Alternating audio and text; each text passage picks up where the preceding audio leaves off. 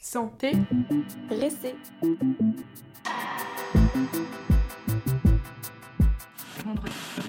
Notre système de santé est inefficace, injuste et périmé. Nous avons un système de santé extrêmement solide. 1,8 milliard entre 2018 et 2020 pour l'endame hospitalier. Le grand édifice social qui prévoit dans son cadre toutes les améliorations possibles. Bonjour et bienvenue sur S'intéresser, le podcast qui vous aide à comprendre notre système de santé. Grâce à nos épisodes, vous redécouvrirez des sujets aussi communs que mal compris. Dans cette première saison de 6 épisodes, nous vous proposons de décrypter ensemble le fonctionnement ainsi que les enjeux de différentes cartes du système de santé que nous utilisons au quotidien.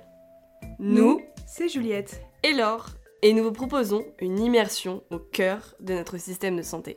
Et surtout, n'oubliez pas, s'intéresser, c'est le premier pas pour comprendre. Dans ce nouvel épisode de S'intéresser, nous vous proposons d'en apprendre davantage sur les professionnels de santé et plus particulièrement sur les médecins et les infirmières.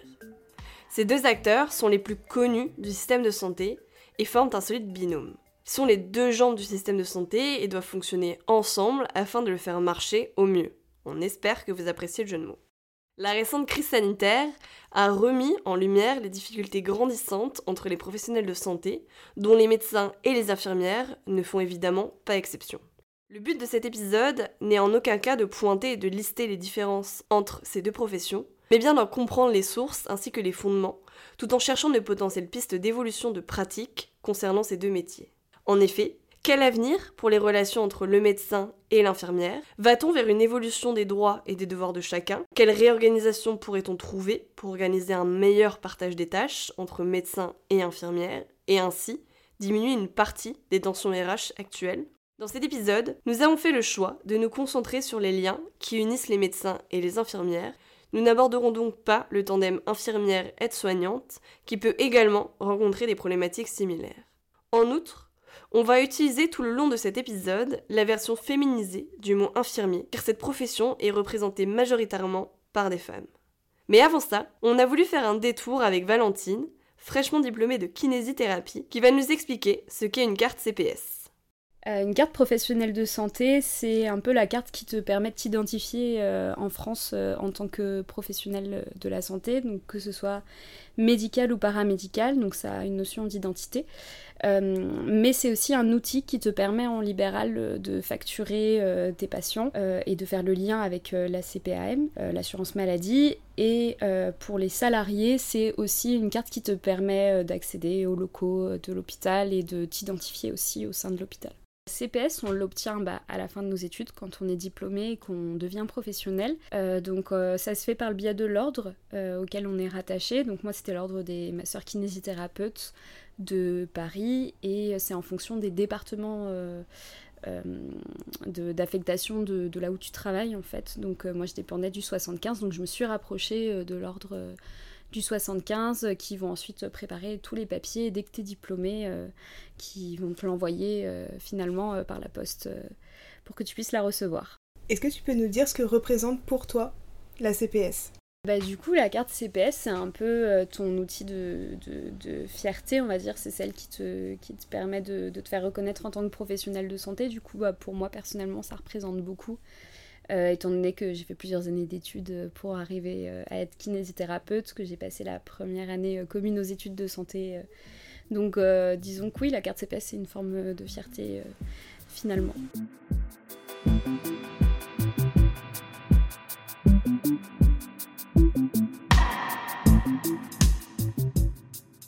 Si la carte professionnelle de santé représente l'entrée dans le monde médical et qu'elle accorde une égalité de fait à toutes celles et ceux pouvant l'avoir, ce n'est pas pour autant qu'une égalité tangible s'inscrit entre eux. Pour revenir au sujet médecin-infirmière, afin de mieux comprendre la différence entre ces deux professions, il faut remonter le cours du temps. Les médecins comptent parmi une des plus anciennes corporations créées en France. On retrouve des traces de confréries de médecins dès le Moyen-Âge. Une corporation est un ensemble de personnes pratiquant le même métier, ici en l'occurrence des médecins, qui se réunissent et qui réglementent leur propre profession.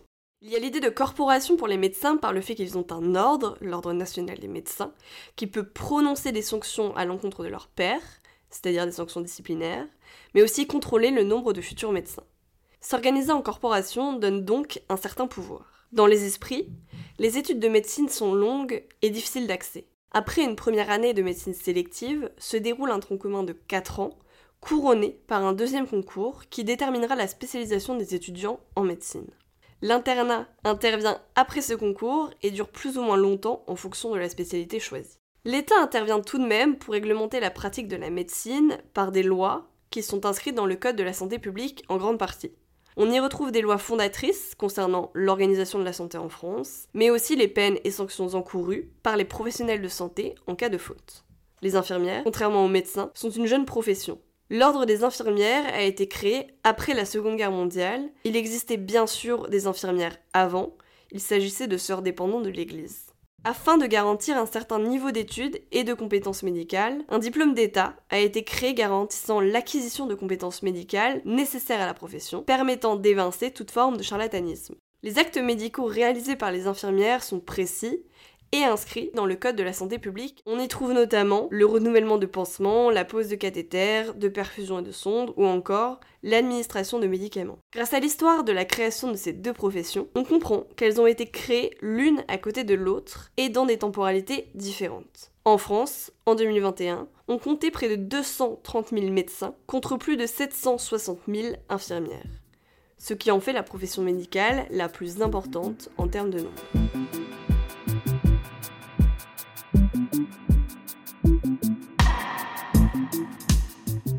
Aujourd'hui, et depuis quelques années déjà, l'hôpital public fait face à des enjeux majeurs. D'abord concernant la qualité de la prise en charge des patients, mais aussi face à la crise sans précédent du manque de personnel et de leurs conditions de travail. D'ailleurs, ce manque de personnel est visible dans toutes les professions médicales, mais encore plus chez les aides-soignantes, les agents de services hospitaliers, ainsi que pour les infirmières. Les rapports sont clairs dans un hôpital. Prenons l'exemple d'un service de néonatologie. Ce service est un service spécialisé dans la prise en charge des nouveau-nés dont l'État va nécessiter des soins intensifs ainsi une surveillance étroite. Toujours dans ce service, on va retrouver un chef de service qui est médecin, puis des adjoints, ainsi que d'autres équipes qui vont être par exemple une équipe d'infirmières, de kinés ou encore d'aides-soignantes. Les rôles de chaque profession sont assez clairs. Les médecins vont diagnostiquer, vont prescrire le ou les bons traitements et vont prendre les décisions médicales, tandis que les infirmières vont administrer le traitement prescrit, réaliser les soins et prélèvements nécessaires aux analyses. Mais depuis quelques années, et à cause du manque de personnel, les compétences glissent lentement d'une profession à une autre.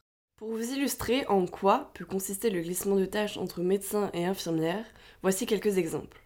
La réalisation de soins ou l'administration de médicaments sans prescription médicale, ni écrite ni orale, ou encore la retranscription de prescriptions médicales ou la pose d'un diagnostic. Cependant, et on vous en reparlera tout au long de l'épisode, il existe des situations où les médecins peuvent déléguer légalement certaines tâches aux infirmières en vertu de dispositions particulières inscrites dans le Code de la santé publique. Mais si les frontières entre les rôles de chaque professionnel de santé sont modifiées, est-ce que cela modifie également leurs relations ? D'un point de vue sociologique, les rapports entre les êtres humains peuvent être analysés et théorisés. Dans le cas de cet épisode, on va s'interroger sur les relations entre infirmières et médecins. Un des éléments centraux dans cette réflexion porte sur la reconnaissance de la profession aux yeux des autres. Être médecin est perçu comme un métier prestigieux et élitiste. Cette image est surtout répandue car les études sont très difficiles d'accès, le taux d'échec au concours de médecine de première année frôle les 90%, faisant de ce concours un des plus durs à réussir. Le concours pour entrer en école d'infirmière est plus accessible et les études moins longues que celles de médecine. On compte 5 ans maximum s'il y a une volonté de spécialisation en tant qu'infirmière. Cette différence perçue concernant le prestige autour du métier est aussi concrétisée par une différence de salaire importante ainsi que des conditions de travail différentes. Au-delà de tirer un constat simple et manichéen sur le métier de médecin et d'infirmière, qui se résumerait à aligner l'argument des études longues et fastidieuses vs des études plus courtes et moins sélectives, nous pouvons nous poser la question de savoir quels pourraient être les mécanismes mis à l'œuvre rendant plus attractive la profession d'infirmière.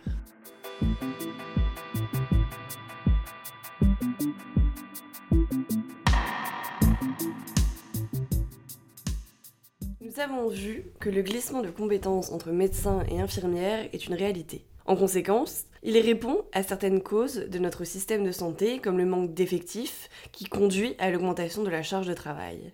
Au-delà d'être une réalité, il est aussi un moyen pour faire évoluer les pratiques de ces deux professions en mettant en place différents types de protocoles. Le glissement de tâches est concrétisé de deux manières distinctes et légales dans la pratique des infirmières, soit par un protocole de coopération, soit par un protocole d'organisation. Ces deux protocoles sont différents et ne recoupent pas les mêmes réalités. Quelle différence alors entre ces deux protocoles ? Un protocole de coopération désigne une délégation de tâches autorisée et effectuée sous la supervision d'un médecin par une infirmière.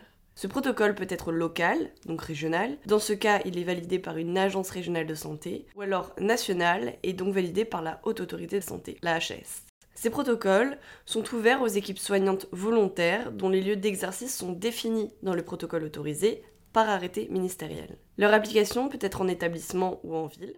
Et alors en pratique, qu'est-ce que cela veut dire ? Les protocoles de coopération autorisent, à titre dérogatoire et sous couvert d'un contrat, qu'un délégué, donc un professionnel de santé, puisse effectuer des actes ou activités de soins qui ne lui sont normalement pas autorisés. Dans le cas d'une infirmière, elle peut par exemple faire, je cite, lors d'une consultation infirmière en médecine de voyage, du conseil, de la vaccination, de la prescription de médicaments à titre préventif, ou encore la prescription et l'interprétation de sérologie à visée vaccinale, ou encore la prescription de vaccins. Alors que normalement, tous ces actes ne sont pas contenus dans la liste d'actes autorisés pour les infirmières.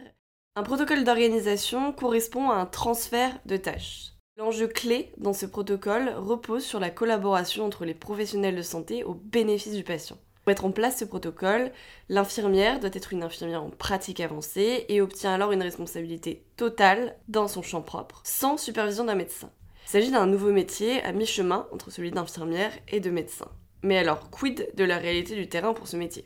Les infirmières en pratique avancée ont la responsabilité du suivi régulier des patients pour certaines pathologies et peuvent aussi prescrire des examens complémentaires, demander des actes de suivi et de prévention ou encore renouveler ou adapter, si nécessaire, certaines prescriptions médicales.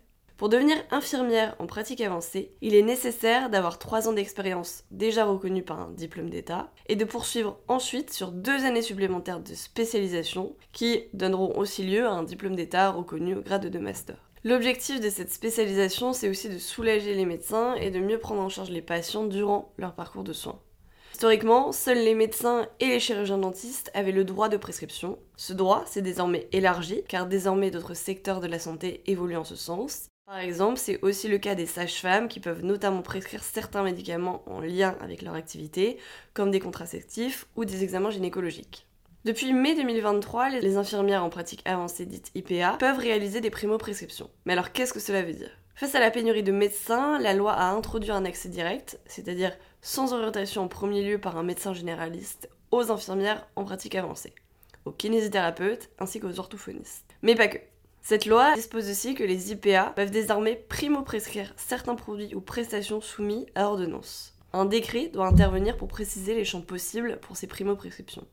On a voulu aussi décentrer un peu notre regard et aller voir comment cela se passait chez nos voisins européens. Et on a trouvé qu'au Danemark ou en Suède, les infirmières avaient une reconnaissance de leurs compétences professionnelles médicales non pas sous la forme d'une liste d'actes autorisés, comme en France, mais selon la formation reçue et leur expérience. Comme elles sont salariées par des médecins libéraux, à la tête d'une forme d'entreprise médicale libérale, elles exercent sous la responsabilité directe des médecins qui se portent garants. Elles peuvent donc disposer d'une large gamme d'interventions dans ce cadre.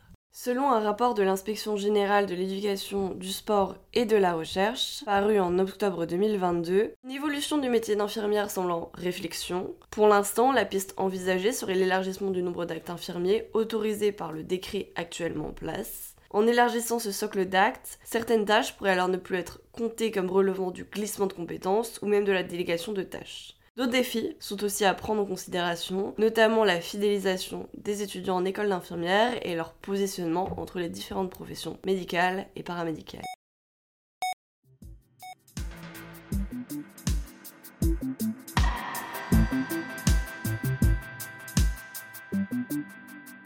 Pour terminer cet épisode, comme d'habitude, vous commencez à être habitué, on vous propose un petit résumé simple qui contient 5 informations qui nous semblent les plus pertinentes à retenir pour cet épisode. Premièrement, la CSP est la carte d'identité de tous les professionnels de santé reconnus par la loi en France.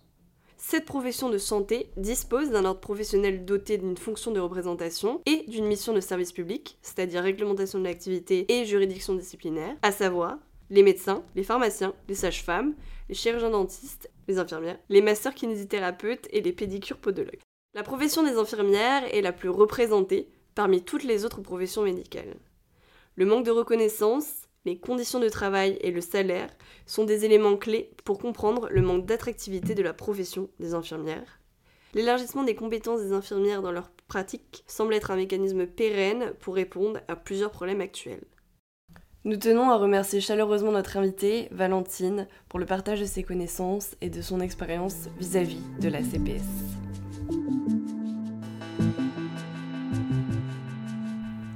Merci d'avoir écouté cet épisode, nous espérons qu'il vous a plu.